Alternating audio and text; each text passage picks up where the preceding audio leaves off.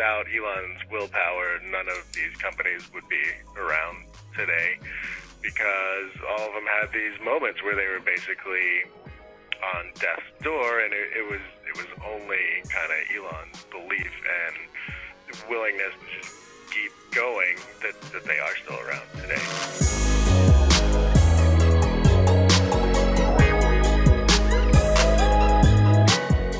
All right. Hello, everybody. I have a very special guest here, Ashlee Vance.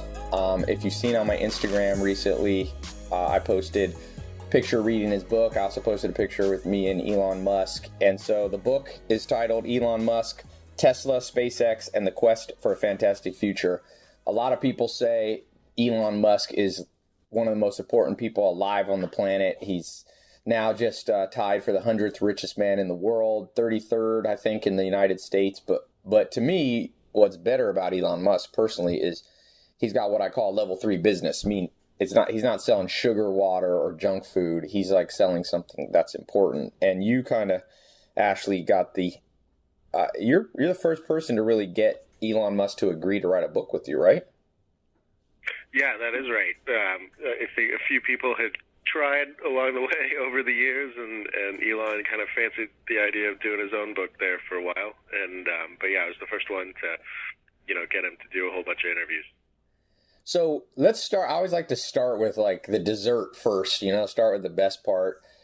After spending all this time and having insider access to Elon Musk, what's the like the standout lesson that you learned for your own life to be you know to do big things like was there one just takeaway that kind of the the arc that encompasses everything that you that you learn from him I think so. I mean, obviously, you know, there's a whole bunch of stuff, um, but the the kind of biggest one that stood out for me, I guess, it, you know, I guess it sounds kind of simple. I, I would say it really succinctly, just kind of as as do the most you can with your life. But I guess what I mean by that is, you know, we're all told to kind of set priorities or goals for ourselves and and um, to really kind of work to achieve them. I, I guess until I had met someone like Elon, who really is kind of like a one of a kind, um, and is kind of, you know, I'd say he's on this, he's on a couple of different quests, and he's sort of decided he has to work as hard as he possibly can, pretty much at all times, to achieve those things. And so he's kind of like maximizing what he's after. He's he's narrowed down his goals, and then he's going after them with everything he's got. And just seeing that up close made me really rethink. Um, kind of how I was running my life. So it made me think really hard about exactly what my priorities are and then to, you know, dedicate myself to them more fully. I don't think I would ever live my life kind of at the full extreme of Elon, but it, it pushed me in that direction. yeah, he's pretty intense. I think he's the only guy alive that has started three billion three companies each worth at least a billion dollars from scratch. So that's uh, I saw a little talk. I went to my friend had this little private talk that he gave a year ago, and Elon Musk. Somebody asked him, you know, would you do this again? And he said something to the effect of, "I'd rather, you know, put shards of glass in my eye than do exactly what I did." He said, "You know, I made a hundred million plus selling PayPal." And then I invested all of it into SpaceX, Tesla, and Solar City, and I didn't have any money left. I was like borrowing rent money or living with my friend, you know. So, uh, can you speak a little bit on this kind of struggle? Because a lot of people become entrepreneurs as super optimists, and then you look back on it and go, "Wow, that wasn't quite as easy." What's Elon Musk and your take on the struggle to be an entrepreneur? yeah, you know, again, just because he does sort of everything at these extreme levels. I mean, I, I think um, you know his struggle would be it's got to be one of the most exceptional things. I mean, it's one of the the bits that really drew me to want to write about him was that he's got this amazing life story on top of all the the business stuff. But you know, like as a kid, he was he had a pretty rough childhood. I mean, he was like a loner. He didn't get along very well with his dad. He got beat up at school, and so he kind of runs away from home when he's 17 with like a hundred dollars in his pocket, and that kind of started his whole um, personal struggle. He like backpacks around Canada, puts himself through school, ends up going to Silicon Valley, and then kind of decides to outwork everyone. he founds this company Zip2 and then PayPal and gets kicked out of them. you know, he's the largest shareholder and the boss, and he gets kicked out of both of them, mostly because he just couldn't get along with people. He's a little bit like Steve Jobs. Yeah, and then you know, and he he really was kind of like learning on the job, and he had to sort of to fix things in his personality. So he, you know, he's going through the whole struggle of building a company from scratch, and then at the same time, he's going through the struggle of of how do I make my personality, which is is this very um, big, forceful, intense personality sort of fit in with other people? How do I kind of become a leader of people? And um, so, you know, you see him having to learn that in these like really difficult circumstances. I mean, the good thing for him was that his companies kept doing well and he made a lot of money. Um, and then to the point that you were talking about in his story, I mean, like in 2008, his entire life collapses on a scale that like I don't think most people will ever experience. He's got Tesla and SpaceX are both basically bankrupt, and then he's getting a divorce, and his ex-wife is blogging about the divorce in the press, and so, um, you know, if you if you're looking for like examples, I mean, he, the way he basically survived that is that he just stayed super rational during all that as best as he could. I mean, he would just make these very practical decisions about kind of what can I do today to keep companies alive and he just kept buying himself more time doing that, and it, it paid off in the end. Yeah.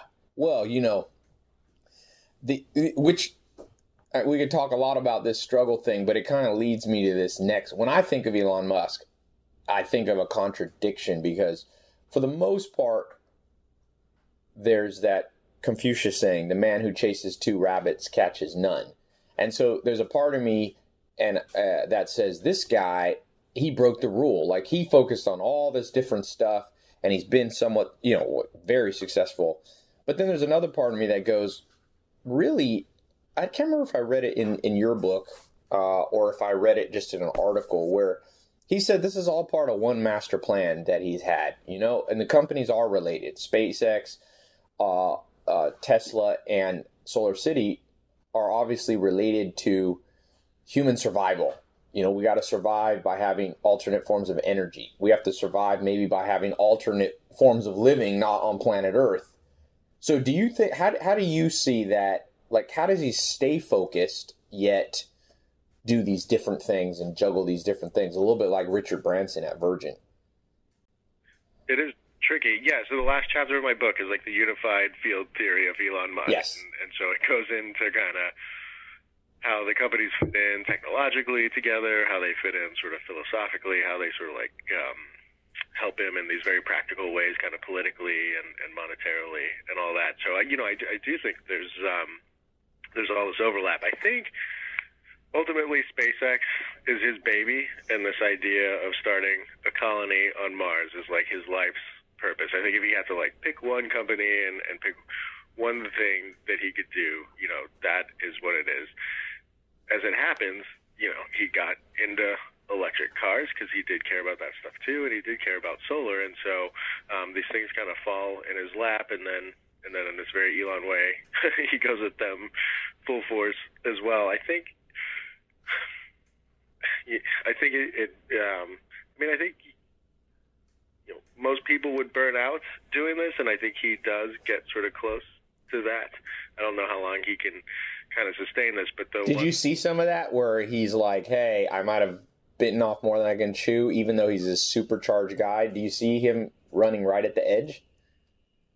Yeah, he's definitely running right at the edge. I don't think he would ever audibly say, "I bit off more than I could chew," because he, I think he lets ego is that you know he could tackle anything. But we would have these dinners. I mean, he would come and you know, some of them he looked fine, and then some of them it was like, you know, he the thing it struck me as like a guy who had just run a marathon or something like that. This kind of really um, these bags under your eyes and just this kind of sallow look in your face. And it was it was not that he had run a marathon. It was you know he'd just been up for days on end. He he kind of pushes himself to the very limits. You sort of have to uh, because neither SpaceX or Tesla is, you know, there's like a crisis happening at, every, at both companies right. all the time that he has to deal with. So um, he never really gets a break.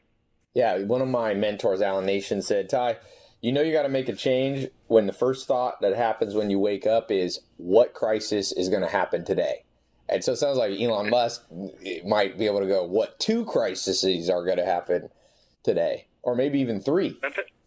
Yeah, I mean, that's how he operates. You know, there's people at, um, like Gwynne Shotwell, she's the president of SpaceX, and she's amazing, and she runs, like, the day to day operations of the company and sort of keeps it humming along. But Elon's a guy, I mean, that is his job. He, he figures out whatever is the biggest crisis at either company and that's like where he puts his attention and not like he just fixes it all himself but he goes to the person at the company who's dealing with messed up door or or the part of the rocket software that's broken and he's like standing there right with that guy saying you know what do you need in terms of money or people to fix this? And he stays there for if it takes like a day to fix it if it takes a month elon's right over your shoulder working on it with you for better or worse. What do you think you know, there's so many things that Elon Musk personifies that people want to have in their own life. I think one of them is not being a procrastinator and getting what you want. Like if you have a goal, most I read about 75% of people at one point or another in their life will dream of starting something. Like they'll have an idea for an invention, a patent, they'll have an idea for a business. But we know that the amount of people that actually try is much lower than 75%, and the amount of people that actually succeed is even lower. So it comes down at some level at the beginning to motivation to get off your butt and actually do stuff. What do you think is the key to Elon Musk's motivation, you know? Yeah, he's a tricky one because it seems to come from a weird place. I mean, he has this, you know, I, like when he talks about I want to start a colony on Mars because the human species may face some sort of threat that we don't know about, and it just makes sense to have a backup plan. Like I, I think other people, okay, half the people think that's crazy, half the people are like, hey, I can kind of see that. For Interstellar. Him, that on like this. What's that?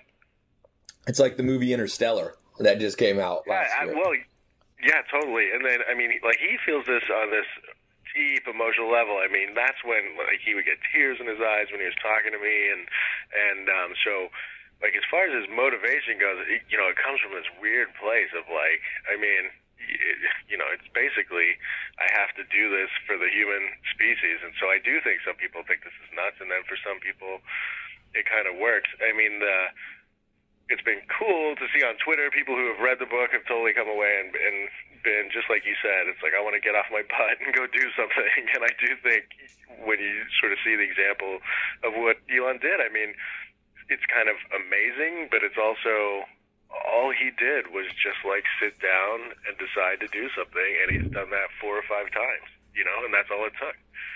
So you think it's come from him specifically? It comes from kind of an emotional place of I want to help humanity, help myself. That that's his prime, as opposed to let's say Stephen Schwarzman at Blackstone. I was just reading about, or Warren Buffett, Charlie Munger. These guys are very focused. Like I want to be rich. That was kind of their motivator. You think Elon's comes much more from a kind of savior complex, or not complex, but that mentality. I do. I mean, I think he totally enjoys being rich, and like as he's got richer, it's made kind of all the stuff that he's going after easier, and he, and he has he he has like a big ego. I mean, he loves being the celebrity CEO and all that stuff. But I mean, I honestly, and this does not come from any sort of fanboy anything. I mean, I just having spent enough time with him and his family and his friends and his employees. I mean, I just think it's very authentically. He's after this bigger picture stuff, and he's either had to make money along the way to make that happen, or he's kind of stumbled into money as a result of pursuing this bigger goal. I think, like at the very beginning, when he did Zip2, which was like this dot com startup around 1994. I mean, that was a pretty conscious decision with his brother that like the internet was happening. We need to do something to capitalize on it. It wasn't totally kind of we just need to get rich. It was like this is where the action is. Let's get involved and see what happens. But you know, since then, I think he's been kind of driven by something well beyond money. Yeah, I have a, a system that a personality kind of psychometric test that I'm working on, uh, kind of trademarking, and uh, it, I call it the PACE system. So P A S E, and they're the four dominant kind of drivers in personality types. So P stands for practical, A action, S social, and E emotional. So I my take, you know, and I've I've uh, been with Elon in person that he is either an EA dominant person. I think he's an EAPS, which is emotional first. That's his driver, and you kind of confirmed it. My hunches after you know being around him in person. A is second. He likes to take action. Third, P practical. He he knows how to raise capital and do the the day to day. And then S uh, maybe is his weakest. He's a little bit. He, I would say he's. You could tell he didn't grow up the most popular kid in high school. He's a little bit eccentric slash nerdy even now. Yeah, that's true. Yeah, yeah, yeah. I mean, I think the way you ranked him sounds pretty fair to me, and and it is true. I mean, he's not. Um, he's even though he's gotten better at giving presentations and all those things. I mean, he's not like the easiest guy to just like have a beer with. right. Exactly. Yeah. He. Now let's talk about so interesting motivation. Another thing I wanted to talk about that's just a practical tip for entrepreneurs. I'm an entrepreneur. A lot of entrepreneurs will be listening to this. Uh, Peter Drucker speaks of the eight objectives of, of every good business, you know, marketing, innovation, human resources, physical uh, objectives for your products. You've got social responsibility, all these profit requirements. But the one that, that Elon Musk, in some ways, has really excelled out is the capital objective, being able to raise capital. So I think he raised $2 billion not too long ago in bonds for Tesla. He's raised money at various stages for his business. What do you think is the secret to success in specifically around raising money? So if somebody's watching and they're trying to raise 500 grand for a business or 100 grand or 10 million, what are the things you took away from, from learning from Elon? Elon's like a little bit of a tricky example because um, in some of the stuff like like Tesla, you know, he had made his own money and none of the VCs wanted to invest in Tesla at all. And pretty much like the reason Elon became the first major investor in Tesla was because he was the only guy willing to put in money. Right. In that sense, you know, he, he was the capital. Um, but you're completely right. I mean, subsequently, like more than anyone else, I think we've seen in recent memory. I mean, he has a real gift. You know, of late, because his star has been rising, um, it's like everyone wants to buy in to Elon Musk, and so it's gotten pretty easy for him to raise capital. I'd say in the in the darker days, kind of like 2008, when you had this whole world was melting down with the financial crisis and and and all those things, and Elon was still able to raise money in those environments. I mean, to me you know, he gives off such a complete devotion and commitment to what he believes in, and that's what other people buy into. It is that, um, like when he talks about something, he not only talks about it with passion, but he explains it so it just seems to make so much sense. Even when he's telling you about like a Mars colony, and you know that there's all these things that need to be done to make that happen. I mean, you kind of buy into it, and then and then he also gives off this impression of, you know, I will die to make this happen, like this this total commitment of himself to back it up. And so, um, you know, I think the investors were always buying into him more than the ideas of the companies back in those those really tough times. Yeah, that's, it reminds. There's two books. Uh, I've got this book club, um, which you, your book has made it into the book club. I kind of ranked the best books I think out there. And uh, there's there's two books. One's by a uh, former I think he's dead now Harvard professor Sahlman and it's how to write a good business plan. And then the other book is uh, one of my favorites by it's the autobiography of Sam Walton who started Walmart, became basically the wealthiest man of our time. And uh, both of those books confirm what you just said. Sahlman says in general, and good investors are investing in you. So they are investing in who you are, what you know, and who you know. And then Sam Walton says that he gave 10 commandments to building a business and he made 160 billion dollars. And and he said uh, the first one is commit you know? And i find most entrepreneurs have a hard time committing because they're not good at uh, coming to a place where they say yes i know what i should be doing. So maybe the lesson from what you said is to raise capital is an a, is is an after effect of you knowing what you're doing and it being in an area that you have competence and passion in.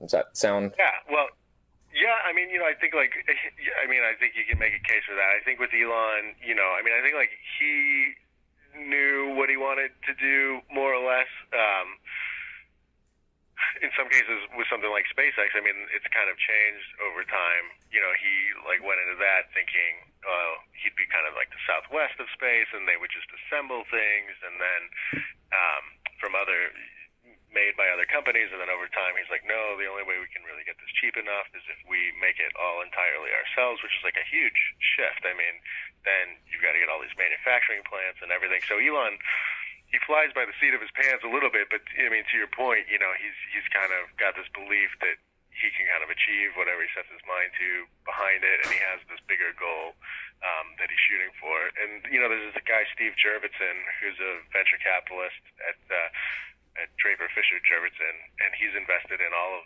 Elon's companies and has probably made the most money off of Elon besides Elon. And um, you know, I've talked to him. He's in the book a whole bunch, and I mean that's completely what he says is pretty much like Elon could have come to them with just about anything, and they would invest in it just because they know he'll he'll pull something off at the end. Well, it's like they there was a professor Megginson who who explained Charles Darwin's theory, and he said what Darwin was really trying to say is that it's not the strongest or the smartest who survive, but it's those able to adapt to the environment in which they find themselves. And so what you're saying is Elon Musk has this overarching goal, but then he's willing to pivot, adapt, and be changeable with SpaceX. If if it becomes apparent that he shouldn't be the southwest of space, he should do something else. He's willing to pivot and and change. I think changeability is really why Homo sapiens are the dominant species on planet Earth right now. Yeah, I mean, I think I think he does. You know, like with something like Tesla, it's, it's funny because there were moments in time where the company thought about, okay, maybe we should make a hybrid car and put in, uh, you know, a gas engine alongside the electric stuff to recharge. Um, you take advantage of like obviously the fuel network and all that stuff when you need it in emergencies, and and then Elon and the head of technology, JB Straubel, sat down like, no, you know, look, I mean, if we do that, we do a compromise. What we have to do is stick with our guns and, and this idea that we're going to make the best all electric car from the ground up. So they had kind of this guiding principle that they never were willing to waver from. But, but um, you know, bringing that to fruition required, I don't know if it's pivot is the right word, but yeah, lots of different thinking around how to solve problems and being flexible and, and and figuring out how to make money off this thing. Now let's let's go here to a subject that that's interesting to me whenever I meet these powerful people or interact, you know, what's the dark side that you're like my lesson from these dark sides of Elon Musk is I don't ever want to have this in my life even if I could be a billionaire. They're just something I don't want what what uh, what'd you learn there? Not necessarily trying to throw Elon under the bus, but just you know your take on.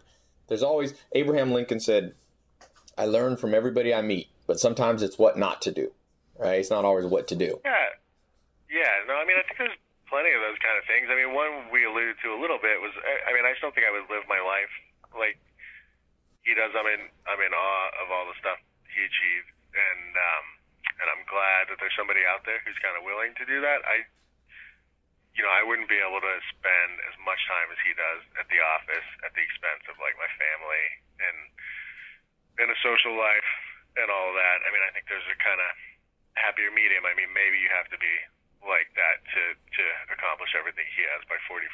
Um, I don't know. How many hours is he spending at the office? Well, you know, he literally works seven days a week because he's running two companies at the same time. And I mean, he's basically kind of like married to the office. It depends how you want to argue it, but I mean, there's easily days when he's there 18 or 20 hours at the office. Yeah. And, um, you know, there's a funny part in the book where he had just gotten divorced. Um, and he's like, I, I got to start dating again. And then he looks at me and goes, How how long, how much time do you think a woman requires a week? He's like, is, do you think ten hours would be enough? You know, he's calculating it mathematically. Yeah, and then you know the other thing that you see in the book quite a fair bit is is how hard he is on employees. I mean, he expects them to work just about as much as he does. He expects them to be, if not perfect, working their tail off, and then definitely being exceptional quite often. And if they're not, um, you know, he lets them know about it in no uncertain terms. He's been known to really kind of humiliate people in meetings, and and um, and you know, I my, I'm just not wired that way to begin with, and so and then you know, it also seemed to be something that Elon has learned over time that when he kind of demoralizes people, they don't come back. Um, some of them don't come back from that, and they they sort of like lose their morale, and and so he's tried to curb that a little bit. Um, but you know, I find all that was kind of a little bit sad. There's people who've worked for him for 10 or 12 years, seen him almost every day, and you know, I don't think either of them would consider each other friends. Um, it's still kind of this business relationship, and so I don't think things have to be that way. Yeah. Well, you know, it's like there's a certain drive that it takes to, like you said, by 44 have skyrocketed. And the old rule of physics that for every action there's an opposite and equal reaction. It becomes the ultimate balancing act to go, okay, I'm going to put people, I'm going to make the Southwest Airlines of space to Mars, and I'm going to have a perfectly normal dating life. You know, if you can pull that off, you're you're truly the the greatest genius of all time. So almost always you find my friend, uh, her dad was telling me that I, Albert Einstein used to show up at his farm when he was growing up to buy like kind of like a farmer's market. And he said my early memories of Albert Einstein are I would go up to him as a little kid and he would like give me a hug or whatever, and he smelled horrible. So Albert Einstein could not quite find the time to wear deodorant or take a bath because he was off on planet, you know, Lululand coming up with E equals MC squared. So I think it's one of those humanity has to balance out Einstein. Like the other 7 billion people on the planet, we take showers uh, so that the room doesn't smell when Einstein walks in. Yeah, I mean, you know, like for me, it's, it's like one of the big questions in the book is like, is like, where is that balance? Does there need to be a balance or not? I don't think it's anything that there's. I came to a real clear conclusion except except to what you said. I mean, I think if Elon was trying to be kind of live some sort of normal life, there's no way he would have achieved everything he has. Um, but it's that whole sort of like the ends justifying the means thing that obviously kind of repeats all the time um, in literature, and and I think Elon's life is like a, a total uh, experiment in that. So socially, so he's divorced, and that took a toll on him. He's got, I think, five kids.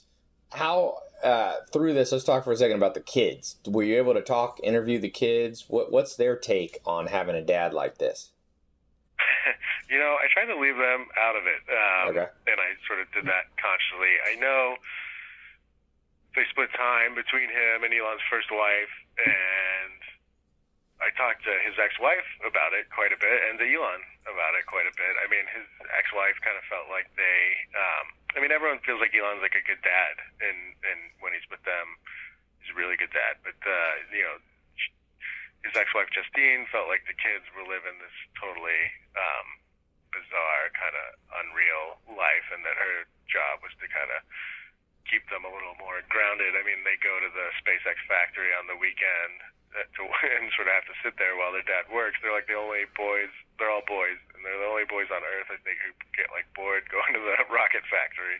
And, um, That's so funny. then Elon would tell me we were having dinner one time. He's like, "Oh, we I just got back from Monaco with the boys. We were watching the F1 races with the prince and princess and all this stuff." And so, um, you know, they live a pretty exceptional, kind of strange life. And then Elon he did suffer so much as a kid and sort of sees that as giving him this resolve later in life. And so I remember we were having one dinner and he's like, I mean, what am I supposed to do? Am I supposed to, um, I think about this all the time. Should I make life miserable on them? How do you do that sort of consciously, you know, or, or do they just get the benefit from, from sort of, um, from this lifestyle? So, you know, it's something they think about a lot.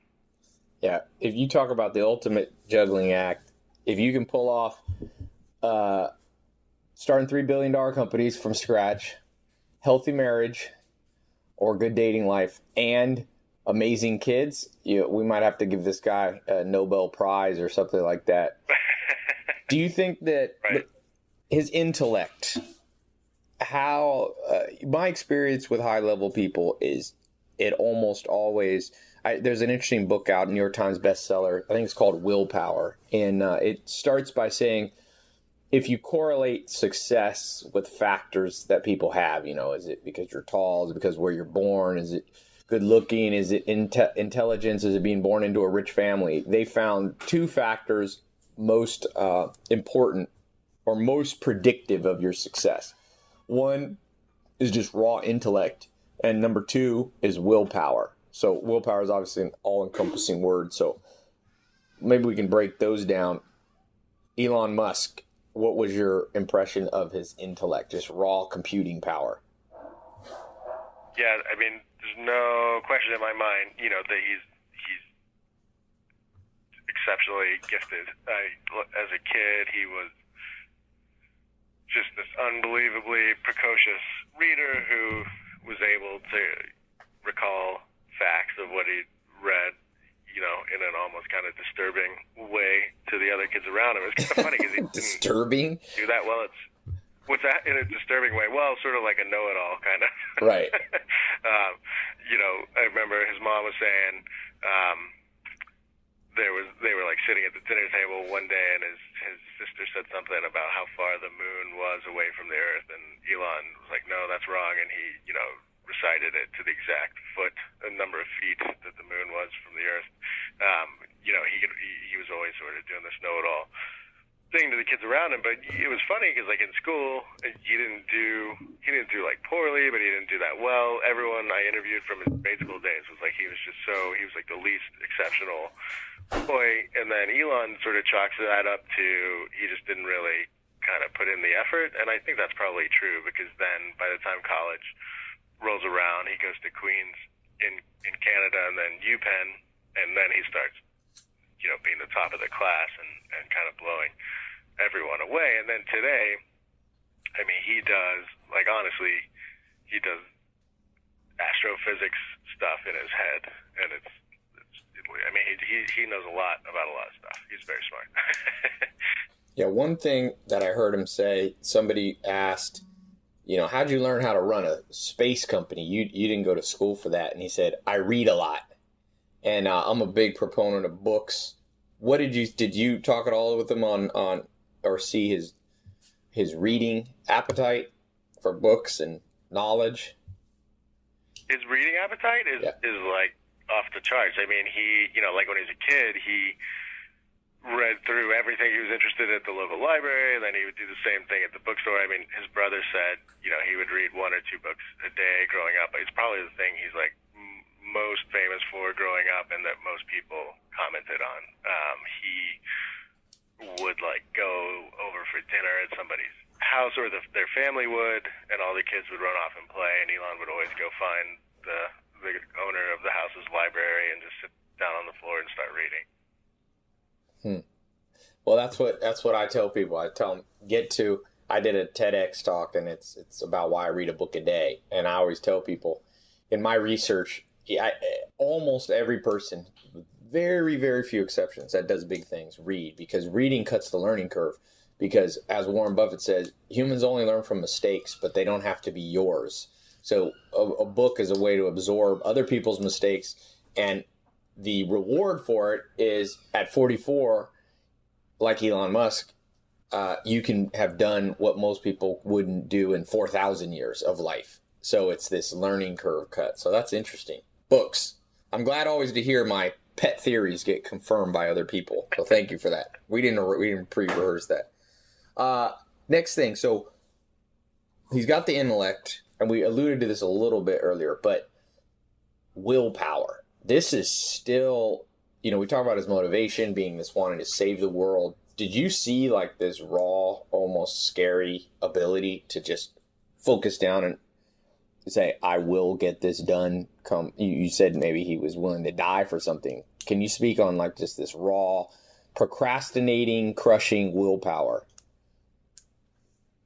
Well, I mean that's you know that may be his greatest strength. I mean, it is sort of like an amalgam of all these things you're talking about, where you have to have the intellect and you got to be able to do some marketing and you got to be able to raise money. But I mean, without Elon's willpower, none of these companies would be around today because all of them had these moments where they were basically on death's door, and it, it was it was only kind of Elon's belief and and willingness to just keep going um, that that they are still around today.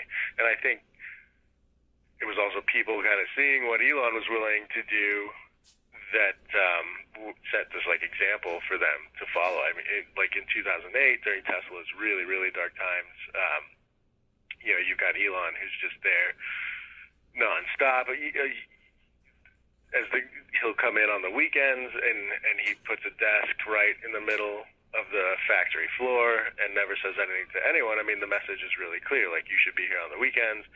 The suppliers that the company deals with, who are never used to dealing with people on the weekends, start getting calls directly from Elon, and now they know they have to work on the weekends too. and um, and I mean, it's really whatever crisis is happening, he does something kind of like that to deal with it and, and pulls them through. I mean, to me, I've met a lot of smart people, so Elon's smart. There's a lot of really smart people. To me, his willpower was what set him apart from anyone else I've ever met. Yeah, I think I heard Elon Musk say, if you work uh, 100 hours a week when everybody else works 40 hour a week, uh, hours a week, you know, you'll accomplish in three months what takes most people a year or whatever. And I think that if that uh, that's hard math to argue. It's basically true as long as you can be productive at 100 hours. You know. What about? Yeah, I think. Oh, go ahead. I think most people would. I think most people would sort of have trouble to keep going. For he's oddly. Um, he, he has like the stamina to sort of back it up, and so that's been a, a real gift for him. Do you think he sleeps on average how many hours? Well, he says he sleeps like four or five hours, and I think that's probably true. You know, he would like knock off, sending emails at like twelve or one, and sort of kick back up again around five. I mean, if it's if he sleeps four or five hours, it's it's like it's like right on the nose, and then he's back to it. No naps. Ah, not that I know of. I mean, the uh, you know, it's pretty. We'd have like we'd meet for dinner at nine o'clock at night, and then we'd talk for three or four hours, and so it'd be around midnight, and we'd stop, and then I'd be going home, and he we we'd be in Silicon Valley. He'd get like back on his jet and fly to LA and be doing email that whole time. I mean, and then yeah, it never seemed like there was room for naps in the middle of, of all this stuff he's got going on.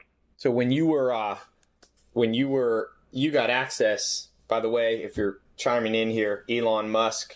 I'm uh, the book Tesla, SpaceX, and the Quest for a Fantastic Future by Ashlee Vance amazing book uh, here with Ashlee Vance. And so, how many hours did you end up spending with him in person to pull this book uh, off? You know, it was like, yeah, we had sort of like 30 hours of just face to face interviews, and then I would do stuff like going to Tesla and walking around the design studio with them and hanging out at the SpaceX factory. We went to like movie premieres and things like that. And, um, so yeah, it's quite a bit of time. I mean, we the uh, you know some of the interviews would be like three, four, five hours long, and um, and so and I was just uh, I mean I was just like thrilled to sort of get that chance. What about diet and exercise? What'd you see that he that he does? Strong what does he eat? What'd you say? You know, he's got he's not his strong suits really. he's got he's got I mean he's got people that bring him food and everything and, and it's all like okay. I mean uh, there's nothing. At one point he was kind of doing like a low carb thing to try and uh, lose weight because um, he, he you know he really doesn't he goes through fits and periods where he kind of will exercise and he exercises like super intensely and has a trainer and all that stuff but then you know I think work gets the best of him, and he tends to put on a little bit of weight during those periods. Yeah. So does he have the typical? If you're at his house, does he have the Iron Man type house? Does he have you know gadgets and maids and, and all this beautiful supermodel now that he's single? Does that does he live that, or is he pretty much not quite as glamorous because he's always at the office? He's no, it is pretty glamorous. He's got like a mansion in Bel Air, and and uh, I mean the stuff that he is most into is video games, and he has he has people that build him sort of custom video game machines that have to be water cooled and all that stuff, and he's put in like uh, the highest speed internet into his video game room and everything. I mean that's where he. Uh, um, invests a fair bit of money. That's, I mean, I would say that's like his biggest hobby. Video games. So video games, he's got that. He's got mansions. He's got the jets. He's got obviously. When I was with him, he had a Tesla, which was no surprise. Uh, and you were talking about what about social life in terms of you know is he living the the not the Hugh Hefner, but the you know kind of what's Robert Downey uh, Jr. Tony Stark kind of Iron Man social life? He does a little bit.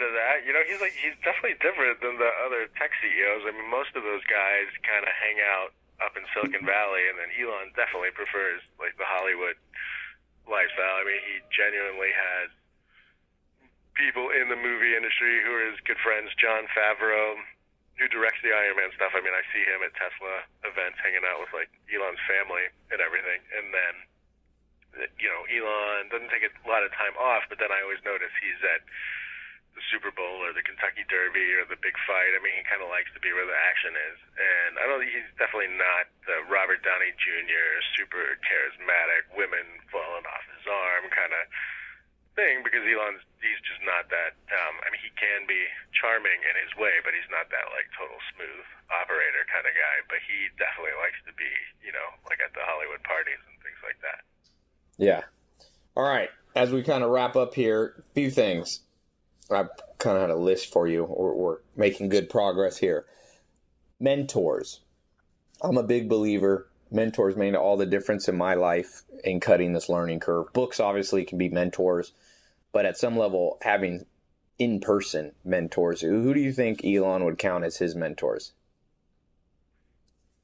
People have asked me this, and I, I don't, you know, I don't think there's a super satisfying answer. You know, his his grandfather on his mother's side was this amazing character who went on constant adventures across Africa, did all these very daring things, and and I think there's like a little bit of that in him. And then Elon was raised to a large degree by his grandmother on his father's side, and she had kind of survived World War II and would tell him these stories about um, like all the hardships that her family went through and how they got through without any money and and, and things like that. And, and I know for a fact that um, he always looked up to her and, and took a lot away from those lessons because he would rec- recount them all the time. Um, but then you know, like when you asked him for sort of like a specific person that he was kind of modeling himself after or taking inspiration from. I mean, he really never um, pulled out a very clear example along those lines. I found that pretty interesting. I think it's probably, you know, for most people, it ends up when I was 16, I tried to find one person with all the answers, and you end up with really an amalgamation of people. I'm sure, you know, he was business partners with Peter Thiel, who's gone on to big success on his own. Uh, these people, like the in, big investors, uh, you think they have influence in terms of, you know, giving him insight in things maybe that wasn't his that weren't his strength. I think so. I think he had a bunch of internships. Like there was one in particular at a bank, and um, there was a guy there who really took him under his wing and and gave Elon a chance. Elon had sort of called him out of the blue and and was like this kid, 18, 19, and, and he's like, yeah, come in, work for me. And then, and then he saw how smart Elon was and was really letting him do pretty um, advanced things at the bank. And, and it's actually there where Elon starts to get some of these ideas for PayPal and, and the company before it, it was called X.com. And so that guy was kind of like a mentor. I mean, Elon, you see figures like that pop up. Um, the ones that he worked with, the investors and Peter Thiel, I mean, I think they taught Elon that he had to kind of temper his um, the full forcefulness of his personality a bit if he was going to be a good leader of people. Right. You must be able to win friends and influence people. So, Yeah. Best story. It could be a story out of rising from the ashes in dark times. It could be a funny story, maybe even a story that you didn't put in the book. What's your favorite story uh, as we kind of close here? You know, I mean, my favorite, the favorite long story in the book is is kind of how SpaceX comes to be, and you have it's this incredible tale of, of three or four hundred really young, smart engineers who, who the company was basically birthed on this island called Kwajalein in the Pacific, um, which they were kind of exiled to because no one else would let them launch rockets from their launch pads. And is that a real country they found that had sovereign rights or something? It, it's an island. It's part of the Marshall Islands, and um, the U.S. has used it for years to test uh, our our, our uh, missiles. We okay. can sort of like blow them up out there and let them fall into the ocean. And so there was like a military presence there, and they said, okay, SpaceX, you can come fly, and um, and so you've got these guys that live there for two years, and and they've never really built a rocket from scratch before, and then you've got this guy in Elon who's flying out there on his jet and, and coming by to check everything out, and just all the adventures they went on. It was kind of like Gilligan's Island um, of space of rocketry, and they would send up the rockets, and they would blow up over their head and come crashing back down to Earth. They had to build their own like dormitories and plumbing and all this stuff. So um, just a real adventure. And then you know eventually they succeed, and it's this amazing moment. And and um, it's basically like Elon's last dollar is, is the rocket that succeeds, and then. NASA ends up having faith in the company after that and gives them a bunch of money, and uh, it's been this huge success story ever since. So um, I don't know. I think just I can only get into a little bit of it here, but I mean that grand tale of how SpaceX came to be is kind of my favorite. Yeah, it's like uh, it's one of those triumphs of creativity meets willpower meets a little good luck. You know, you can get those three together, you you have a have a recipe for success. So, last question, then we'll close up here. If you had one thing to say, and it's similar to the first question I asked you, but one like super practical thing. It, it can be as practical as you know, eat broccoli. Uh, the super practical takeaway you learned from spending in person time with Elon on his jet in person at Hollywood premieres, from writing this book. What is that ultimate, just practical? Do this, and you're gonna live a better life. You're gonna find the good life a little bit quicker, a little bit, uh, a little bit higher quality. I guess the one thing I that I took away that I've tried to employ practically is, and it is simple. I mean, it's something you hear all the time. But anyway, this is what I took away: is is don't take no for an answer and believe in yourself. You know, and and I mean, I think that's a huge fundamental thing that Elon lives in his life. It's something that I employed while I was writing the book and sort of getting turned down for things, even because he kept turning you down, and you kept saying, "Give me another chance. Let's do this. Let's do this." Right? Yeah, just perseverance. I mean, I spent two years interviewing hundreds of people and, and sort of wore Elon down through that. And uh, and you know, when I would get down on myself, because you go through lots of ups and downs while you're researching and writing a book. I mean, I would always go back and be like, you know, what would Elon do right now? And he would just. what would Elon do? You didn't have one of those bracelets. He would keep. He'd keep going, and he, and he also, you know, the believe in yourself thing is important too because if you look at his life, he's had just about everybody always tell him what he was doing was either wrong or impossible. And a lot of times it's taken much, much longer and been more expensive than he thought, but he has accomplished it in the end. Uh, okay, one quick thing bonus question, because I remember bonus question. I must get your opinion on here for my own sanity. Fo- the balance between focus and doing lots of stuff. What's the takeaway? Is it possible? Is it a mistake? Is it a flaw? And he's just so good he can do it. Because most entrepreneurs, uh, all of us, we get a little distracted, do a little bit too much. Do you think there is a way to pull off this multiple stuff, or do you think at the end of the day, SpaceX is the main one, and he really wishes he could just focus on one thing? No, I mean I came away thinking focus is important. I think even though he's running two companies at one time, he's very focused on them in the particular moment. I think if he had his druthers, you know, he, he if he could, he would just do SpaceX, and and I think it does tear him apart that he has to spend so much energy on two things. But I think being like totally scattered is a mistake, and that you know, even from the outside, it looks like he's doing all these things at once, which he, he is on a meta level. On you know, closer down, he is dead set focused on particular problems at any given time. So. And you said two companies. You mean three? Because is he pretty involved in Solar City, or not quite as much there? definitely not as much. He's chairman, and and his cousins run it, and he helped come up with the idea for it. But he's not. It's not at all sort of this like day to day struggle um, like it is with Tesla and SpaceX. I mean, he, he, he's much less involved with Solar City. Awesome. Well, Ashlee, thanks so much. Everybody listening, it's a definite recommendation from me without any uh, without any hesitation. And you have here on the back of the book Richard Branson recommending the book. That's a pretty good recommendation. Uh, you've got Craig Venter, so you got a you got a pretty good endorsement. So I have a hard copy of the book. I always now if you go on Amazon, a lot of times you can get a hard copy for not too much more. And uh, check out the book. It's called Elon Musk, Tesla, SpaceX, and the Quest for a Fantastic Future.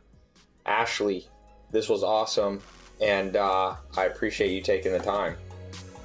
Thanks so much for having me. It was a lot of fun. I appreciate it.